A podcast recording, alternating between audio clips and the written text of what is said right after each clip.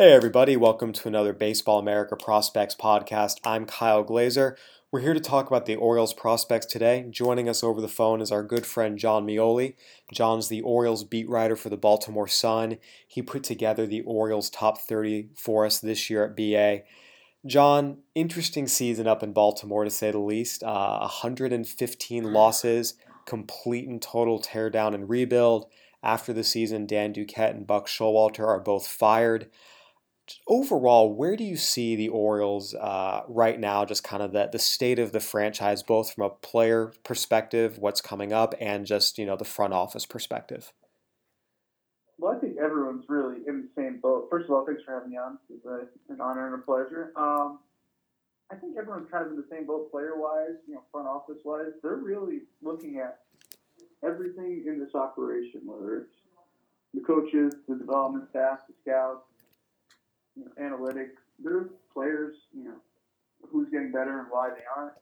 They're looking at everything to really see how it got this bad this quickly. You know, this was a team that was up until you know the second week in September last year in the hunt for a playoff spot, and everything just went so badly so quickly that they're in part diagnosis diagnosis mode here. Excuse me, part diagnosis mode and part, you know, who's going to be the person, the person to, to, to stop this and get the Orioles back on the right track and the way that some of these other teams have. There's no question. I, I, do think it's interesting how quickly things can change. You'll remember in 2016, this team made the wild card game. This was the winningest American League club from 2012 to 2016. Uh, one of the things that uh, has been a popular source of discussion is the Orioles' failure to invest internationally for many, many, many years. We've seen that start to change already this most most recent signing period. Uh, as of this recording, they are chasing Victor Victor Mesa, uh, a highly touted Cuban prospect. Uh, I think overall there was a sense that the bottom fell out in part because there wasn't a lot of homegrown talent to supplement uh, coming up, and I think just seeing some of the players they've chosen to just outright not pursue on the international market who are now playing successful roles in the big leagues, a la Miguel Andujar for the Yankees. There is a sense it set them back, but it seems like they've acknowledged that and are changing their philosophy. Yeah, and I I, I think that you know the, the ways that they got there, it's gonna you know it's gonna be depending on who's telling the story as to why they basically went away from that entirely. But at the end of the day, I think they kind of thought it was you know it's not the most pure it's not the most pure environment and market down there in terms of some of the people you deal with and some of the investments you make. And I think they just kind of saw at one point and said, you know what, we're not doing this. This isn't us. And you know, from a human perspective, in terms of in terms of you know trying to do right by these kids who are basically being you know commoditized, that's a little admirable. But you mentioned the lack of talent they have. This is an organization that doesn't really have any of those those flamethrowers that might come out of that market. They don't have the up middle talent playing shortstop, second base, center field that you would get in that market. They basically the only infielders that they have in their rankings the last two years they drafted in the last two years are acquired. It's not a strength whatsoever. So in getting back into that market, you know, Victor Victor Mesa was obviously someone who when they started acquiring all the bonus slots that they did, people made that connection. I think there's a little bit of an extra emphasis on him is oh if they don't sign him everything's terrible. If they do sign him everything's great. But just the fact that they're down there and they're doing this stuff I know it's like you know I caught for writing this uh, last week or so but you know it's loser mentality and I understand that but this is a process. That's a really complicated system that they're trying to work their way back in. And just to be seen as being part of these conversations I think is going to benefit the Orioles going forward. There's no question. And I remember even speaking with Duquette at the GM meetings two years ago when they were discussing inputting an international draft. Obviously, didn't happen. Um, but you know, it was very clear that it was a, a, situation where a lot of GMs were not really comfortable with how business was being done out there, uh, both in terms of how these kids are being pushed. Uh, there, there's obviously been some issues reported with uh, trainers and, and pumping some of these kids full of steroids in the past. And, and there are a lot of problems down there. And, and you're right, it, it's a mix because on the one hand, you can say from the Orioles' perspective, it was admirable for them to say, we're not going to support this. but there's a shortage of talent as well. Um, but again, they, they are starting to get back in. And, and as you mentioned, international talent doesn't happen, you know, it doesn't come into the big leagues for the most part after three years. You know, the Ronald Acuna's and Juan Soto's the world are the exception. Most of these guys, it's a six, seven year process. And I think that kind of fits with a lot of where the Orioles are right now when you just consider all the guys they've traded. They did acquire a lot of low level guys, particularly on the position player side in their trade returns. I mean, this is a 115 loss team. They have the number one pick next year looking at this system, Jon, and just where the big league club is, is this a four year deal, a five year deal, a six year deal before you see them getting back to contention? I think I, I would say in the four to five range. I mean, I, when the Astros came to town for the last home stand of the series with the Orioles, I, you know, I got to thinking of like, you know, the personnel involved and who was there you know, that 2011 season when they really bottomed out and traded everyone, and how long it took for them to get back, and how bad some of those seasons were, and it was almost a complete turnover in terms of personnel on the field who were a part of that. So as people like, you know, for to give an example, not to say this would be his fate, but Cedric Mullins DJ Stewart, as they came up in the last couple months of the season, the Orioles were saying, oh, you know, we have to see what we have in them. We have to see if they're going to, you know, be able to be extra us in the rebuild, you know, and why in the rebuild. Nobody actually said that, but that's how it's regarded. You know, the Astros basically had one player who played a regular role on that 2011 team that was terrible and started their rebuild, who is a part of the team now, and that's Jose Altuve, who's one of the best hitters in the game. Dallas Keuchel, I think, was 21 in their system that year their top 10 is full of guys that they traded for in those trades who didn't really pan out, plus George Springer, who they drafted that year. This stuff takes a lot of time. And when you bottom out the way the Orioles have, a lot of these people we're talking about, they're going to get a chance to stick. And the hope is that they do. But if everything got to this point because of, you know, the drafting and player development and all these other factors that led to everything else not being good, it's hard to say, oh, these guys who are from the same system, who are from the same program, are going to be the ones that lead this charge back to the playoffs. And that is an excellent, excellent point. The amount of turnover it takes, in some ways, it's amazing. It was only four years from the time the Astros really bottomed out, traded Hunter Pence and Michael Bourn there at 2011 as kind of the final flourish of that uh, tear down. In some ways, it was amazing they were back in the playoffs by 2015 with just the level they were at. But you're right, the turnover was huge. And, and I think for the Orioles, there is a sense that that might be the best case scenario, but it will be interesting to see, you're correct, how many of these guys actually play a role in that versus how much of it's going to come from the guys they draft next year and the year after and a really, really good trade or two. Those are all things that really will, you know, provide a shot in the arm as much as, you know, one or two big trades. Uh, with that, I do want to get into their top 10, and the guy that is on top of the Orioles' top 10 is Yusniel Diaz. He was the top prospect they acquired uh, from the Dodgers in the Manny Machado deal. Uh, you have Yusniel Diaz 1, DL Hall 2, DL Hall, their first round pick a year ago, number one overall prospect in the Midwest League. For you, how much of a separation was there between Diaz at 1 and Hall at 2? And was it clear cut 1 and 2, or was there some debate back and forth? There was practically no separation in my mind. Um, you know, I talked to just as many people, I think, inside and outside the organization as I have Hall as number one as I did Diaz.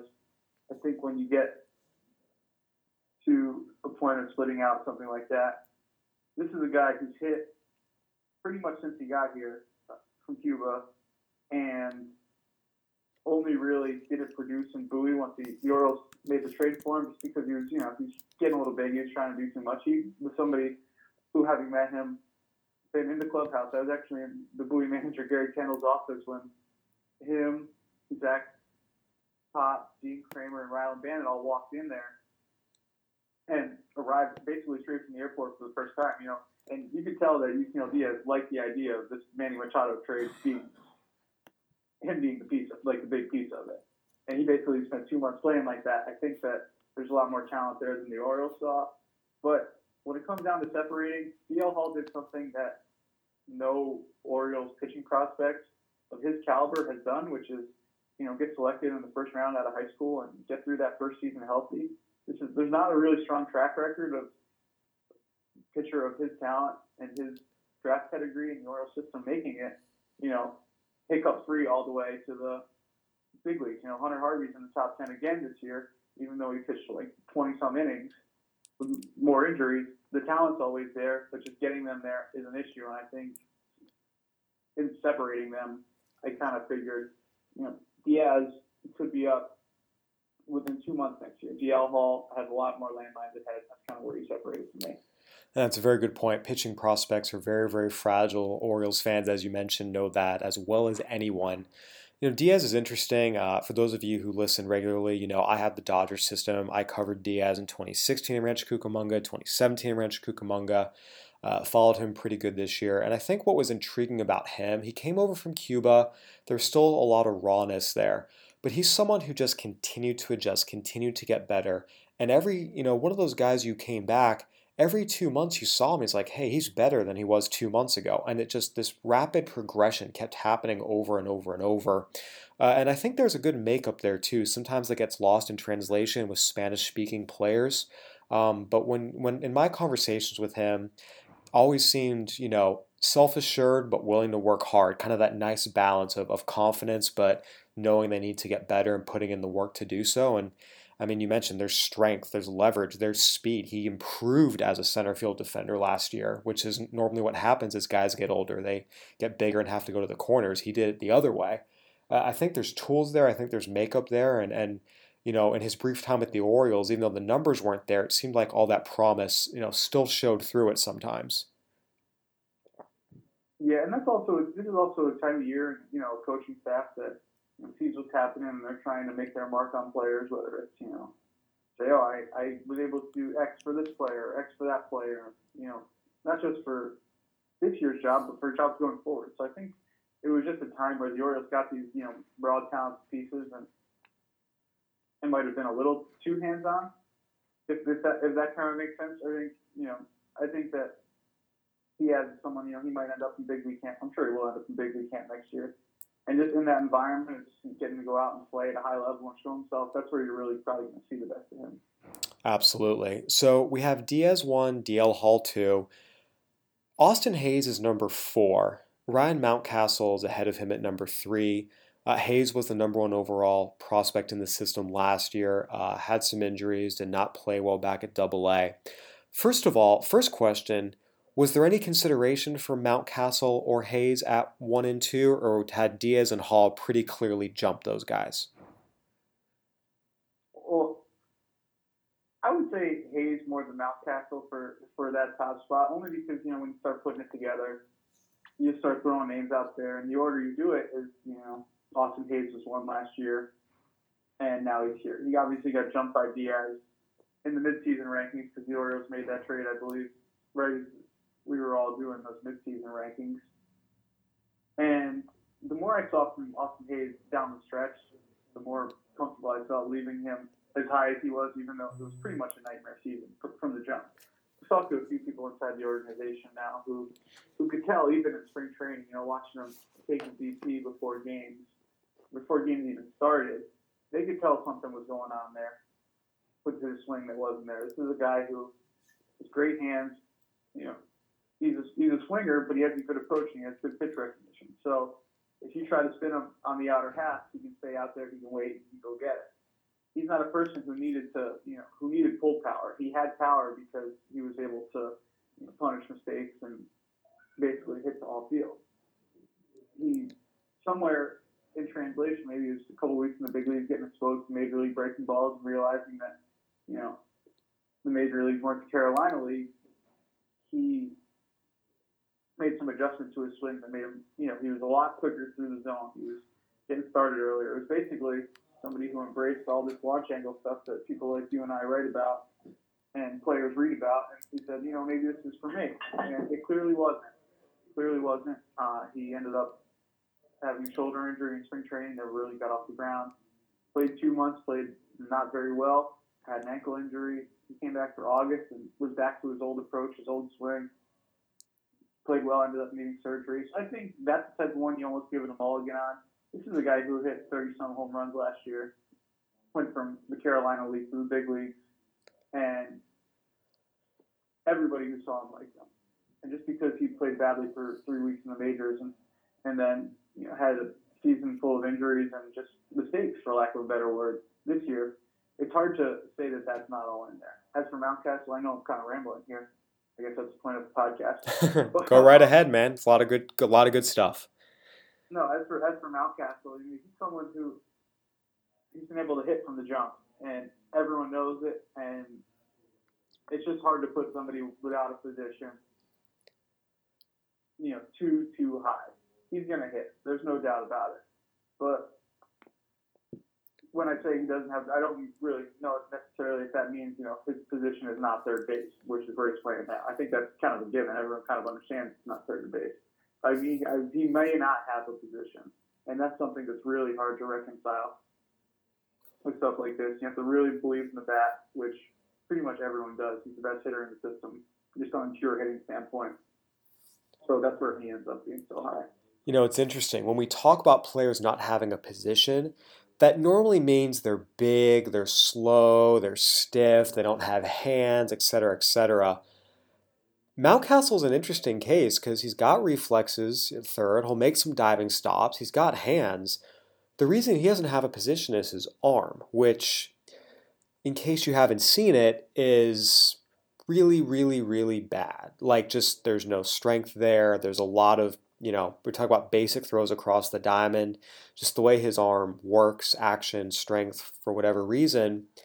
I mean, you see stronger arms out of high schoolers. I mean, that's that sounds mean, but it's the truth. And, and speaking with evaluators, I know you've heard it, I've heard it. You know, they talk about, I mean, third base isn't going to happen because you can't have that arm there. But even in left field, you're going to have a problem where, hey, if there's a ball down the line, it's in the corner, and he has to get to it and get to the cutoff man, you know, in case a runner's trying to score from first, it's going to be a challenge. There's going to be guys taking extra bases on him, running on him, and all of a sudden, you know, in a big spot here in like the seventh or the eighth, there's a double in the gap guy on first, he goes and gets it. All of a sudden, that guy, instead of stopping at third, might be able to score from first. And those little things are how you lose, win and lose games at the major league level. I, I mean, when you have an arm that's just, that's what it is, and that's what it's been really his whole career. What is the sense you get talking from Orioles personnel and opposing scouts what they can realistically do? Oh, I think that I think that the the current party line is that you know there's improvement at third base and you know he's putting the work in there and all that stuff is true. And I struggle with this a lot, and I'm sure that I'm sure that you know you guys get it times 30 because there's 30 teams worth of guys like this. You know, this is a kid who's 21 years old, and all he does is hit. All, all he's done his entire life is hit, and there's plenty. It's it's it's almost like which one do you focus on? Do you focus on the hitting part, or do you focus on the part that you know he might be a first base DH type on a team that already has, you know, at the present three of those, and in the long term too, and he would just kind of be extra in that mix. And so it's hard to reconcile. I think that I think that there is that potential for that first base DH role, and he'll probably hit enough. It'll put a little more pressure on pressure on the bat. He'll probably hit enough to do it. There's not really any question about it. If that means the Orioles you know, long term, as long as Chris Davis around is around, have to put Trey Mancini back in left field and you know bite that bullet a little bit, just so you can keep Mountcastle in the lineup as a DH or first base with him and Davis maybe flipping. You, you, you might live with that, especially if someone like Cedric Mullins or Ryan McKenna or Yusniel Diaz is in center field and you have the Austin Hays or any of those guys who could bump to right or DJ Stewart especially if you have better defenders around a Mancini or even, you know, possibly a Mountcastle out there and left, it might not be the Orioles outfield that everyone's been cringing at for the last few years. this is but true. It, it, creates a lot. It, it, creates a lot of. It creates a lot of, you know, problems, and you know, none of this is his fault. It basically comes down to the Chris Davis problem, but this is these, these are the circumstances they'll have to operate under. Absolutely, and and we I will say as much as we talk about so and so's arm, big leaguers hit, and they will find a position for you if you can hit. And as you stated, as everyone who has seen Ryan Mountcastle scout, not scout, writer can say, yes, this guy can hit. He can hit a lot, and there's a sense he will continue to, and they will make room for him in the big leagues somehow, some way. So those are the top four. Then we kind of get into a group of, of pitchers. Grayson Rodriguez, their first round pick this last year out of Texas. Keegan Akin, a lefty who uh, pitched up to double A. Hunter Harvey, another uh, former first rounder who uh, has had a lot of injury problems. You know, with Rodriguez, Akin, and Harvey, uh, that's the order you line them up in. How for you? What what put say Rodriguez at the top of that list? Um, you know, consider you know just overall what you've heard about him and, and what makes him you know the guy there. Yeah, I mean, I just kind of did this last year. It's like you get through that top tier and you say, okay, like what's the lowest I could put the first round pick? basically. It's not, you know, it's not scientific. It's not, you know, it's not anything like that. But this is a guy who he came in with a blood fastball and the potential for four pitches and a frame that looks like it's going to be able to hold up to a starter's workload, a starter's routine. The Orioles love how he came into camp. You know, this is for those you, you guys went pretty hard on or heavy on, you know, writing about him as kind of the pop-up guy of the draft. And it's because he basically transformed his body and as a as a um, excuse me, my cat's going crazy over here. He transformed his body as a you know going into his senior season, added a bunch of muscle. He went you know kind of more towards a fastball slider approach. approach. He threw a curveball normally. He basically wanted his breaking ball to look like breaking ball as opposed to you know be effective. So he so he tweaked some stuff there, and he came right in after doing all that work and you know, getting drafted 11th overall and achieving the end game of what you've been working for months and years for. And he came in, he's the same worker down in the Gulf Coast League. He's the same worker in Truck. He, he impressed a lot of people just on that front. So you take in the potential for a four pitch mix, four pitch mix for you know being that workhorse starter that the Orioles haven't really been able to develop, save for possibly Dylan Bundy, Kevin Gausman. I think there's just too much upside there to really deny. There's no question about it. He was drafted 11th overall for a reason, and in no way, shape, or form was that considered an overdraft by the Orioles. I do want to hit on Hunter Harvey a little bit. Um, story's been well told. Talented, just cannot stay healthy. Uh, again, this year he he was shelved. He only threw 32, uh, 32 and a third innings and they weren't very good innings either. Either uh, nine starts, five five seven ERA, um, but you still had him in the top ten. What about Hunter Harvey for you keeps him in the top ten? Yeah, I mean, I, I, if I'm going down, I'm going down with Hunter Harvey. This is a guy who, when I went and saw him last in 2017, as he was coming back from Tommy John surgery, his last his last day of the season down in Del Delmarva, his rehab start, and it looked like the old Hunter Harvey. And that was enough for me at that point. You know, when I started doing the initial version of the list last year, so I'm putting Hunter Harvey first. And a lot of people told me like you can't do that. Like dude has a pitch, but it's a talent level that you just can't deny. And even though he didn't have the best results there in Bowie, he was on a really terrible schedule. I mean, he basically didn't start for two weeks once the season began you know, he gets called up as like emergency, sit in the bullpen and hope our starter doesn't go. Five innings relief for the Orioles, didn't pitch in the bigs, but got that chance to, you know, come up, but it also took him off turn. He was constantly pushed to the back of the rotation because the Orioles were saving innings for what they hoped was going to be a playoff push at the end of the season. Obviously, that didn't happen. And when Hunter Harvey was in the dugout, and I believe it was late May when he suffered his injury. He was just leaning on top step of the dugout. The foul ball came in and he, you know, ducked, but his shirt sleeve got caught on the fencing and he basically like popped his shoulder. so it's the type of thing Ugh. that like in a life of like only uh, can happen to Hunter Harvey injuries, this is another one. Is this something that you penalize him for? There was some elbow soreness again as he got going again, back up, you know, in in Sarasota getting ready for extended and possibly the fall league. That little stuff did crop up again, but it's like, you know, it's clear that there is some durability issues. And it's not because he's still the same whiskey frame kid that they took out of North Carolina five years ago. He's put on a lot of muscle. He's developed. The stuff is still there. He started throwing a cutter in his bullpen sessions too. And that's kind of the missing piece that people looked at and said, you know, this guy's got a really good fastball. He needs something to keep people off of it because command's not perfect. You know, his curveball can get low minors hitters out, but he's never had to use it to get high minors hitters out.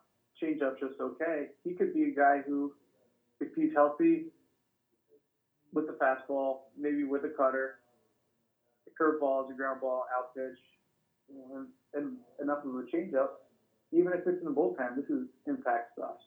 And considering how few people you can really say that about in this system, I don't care if you. I mean, I, I guess I, I don't care if you threw 30 innings or three innings. I think that you have to respect that stuff and maybe give it one last chance all completely understandable, and it really is amazing. Just the some guys just seem snake bitten, and even when they are healthy, freak accidents happen, and, and no one likes to see that happen to a talented young kid. And uh, we'll, we'll hope to see uh, him come back healthy next year. Moving down a little bit, Ryan McKenna was one of the breakouts of the system this year. Really good at high A, struggled pretty badly when he got up to double A you kept him in the top 10, even with those struggles. Uh, just in your calls with evaluators and discussions with the Orioles, what was it about Ryan McKenna that made you say, what was it, high A? There is something real there, and he's worthy of being in top 10? I think it's, it's almost something similar as you saw last, as we saw, excuse me, in 2017 with Ryan Mountcastle. He's he raked in the Carolina League. He basically took an offer at the end of the year to get himself. I think he took an offer at the end of the year to get himself the required at bat and still won the batting title walking away. And then he went to Bowie, and granted there was a position change there. There was a lot of stuff going on outside of just the bat, but he struggled, and he was back this year. And he was in the form that everyone, you know, long term saw him at. I kind of saw the same thing happening with McKenna this year. You know, they couldn't get him out in the Carolina League.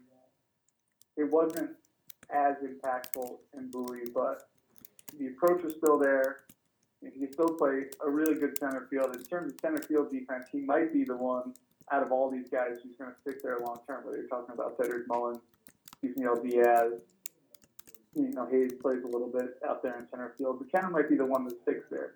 And he's more of a guy who is talking to people inside and outside the sum is probably a little more than the parts of him. There's a lot of guys who people might say that about, but I think it's kind of true here. You know, he does everything at least average, and when you put, you know, maybe a tick above in defense, and if he's able to hit for average, can live with a little less power, and you're talking about a guy who you're happy to put in the lineup every single day. no, I was talking to someone, and teams don't really do this, especially a team like the Orioles. Uh, especially a team in the Orioles position, you know, he's almost like a perfect complement there to like Cedric Mullins, who was I think eight last year. You know, if Mullins ends up only hitting from the left side and McKenna's there from the right side, you have like perfect little platoon, like almost, you know, you can combine those two powers, you have a really good player. I think that McKenna's probably going to get that chance to go back to Bowie. I know he's hitting well in the fall league right now. He can get that chance to go back to Bowie, and he could do something similar to what Ryan Mountcastle did. Now he's familiar with the level, doesn't have to you know, you can be a little more relaxed, maybe get some big league spring training looks, and all of a sudden you're there and you're back to that. I, I, I know that there's all those perceptions, and not perceptions, it's true. The Carolina League can be, depending on where you're playing, an easy or difficult place to hit. Frederick especially has a reputation of inflating statistics, but the one Frederick game I saw this year was in Wilmington, which has the exact opposite, you know, impact on hitting statistics and Ryan McKenna was a single short of the cycle. So he hit it out of a difficult place to hit it out of. He's got the speed, he's got the approach. I think it was just one of those got to a new level, tried to do too much, and it snowballed on him. Absolutely no, and and it'll be interesting to see, like you said, the level adjustment when he gets back there. He's in the fall league now, goes back to Double A next year. There, there's definitely going to be a lot to worth watching there. Uh, Jon, before we let you go, I do want to hit the back list real quick. The, Dod- the Orioles acquired three pitching prospects of note in their teardown. Dean Kremer from the Dodgers in the Machado deal, who ended up leading the minor leagues in strikeouts in a breakout year. Dillon Tate, who was uh, the former fourth overall pick, they got him from the Yankees in the Zach Britton deal. And Luis Ortiz, who uh, was a futures gamer and uh, a fairly famous prospect, uh, got him from the Brewers in the Jonathan Schoop deal. Kremer, who had the best season, and might, probably the least famous of the three, but had the best season and again led the minor leagues in strikeouts, makes the top 10. Ortiz and Tate do not. Uh, just what were you hearing in terms of uh, you know scout scout perceptions of the three of them and and ultimately what made you line them up the way that you did? Well, I put them in that order. You, are familiar with Kremer from all that time you mentioned covering the Dodgers team. He was the person you watch him, and when you take into account his, his track record, you know, he's basically a swingman. Wasn't getting it done last year. Made a couple changes, and he goes out there and he starts dominating. He's a guy who attacks. He's got a little chip on his shoulder. He pitches. He doesn't just throw. It's not overpowering stuff, but the but the totality of it is really, really effective. And in determining that, I went with the guy who showed capability of improvement. You know, Ryan McKenna basically fashioned himself into this. He was good last year in Delmarva, didn't get on the radar. He was somebody I wanted to put as one of those, like, who's going to pop outside the top 30. I went in a different direction, swung and missed pretty terribly on that last year. But, you know, Ryan McKenna put in the work and said, I'm going to do this. This is what I have to do to get to this level. Dean Kremer clearly put in the work and improved. Somebody like Keegan Akin, who I skipped over before, he improved. He's gotten a lot better. And there, there comes a time when you're separating all these guys who are, you know, average to maybe a tick above to a tick below in terms of the grades. And the stuff varies, but, you know, the outlooks are the same. You just got to, at some point, you have to give a tiebreaker to those who aren't what they were three, four, five years ago. Dillon Tate and Luis Ortiz are talented pitchers with good arms, but if you go back and read the reports and things people were saying about them when they were drafted, all those things are still true now. And it's not it's not totally lost on me that they were involved in these trades and they were slotted into the Orioles rankings where they were after the trade, and they are regarded the way they are because of where they were drafted and because of the cachet that goes with that. Here I am, you know, standing for Hunter Harvey, who can't even get on the mound based on one good year in the South Atlantic League five years ago. So I guess this is slightly hypocritical, but at least there's unknown there. I'm not sure how much unknown there is with Luis Ortiz and Dillon Tate.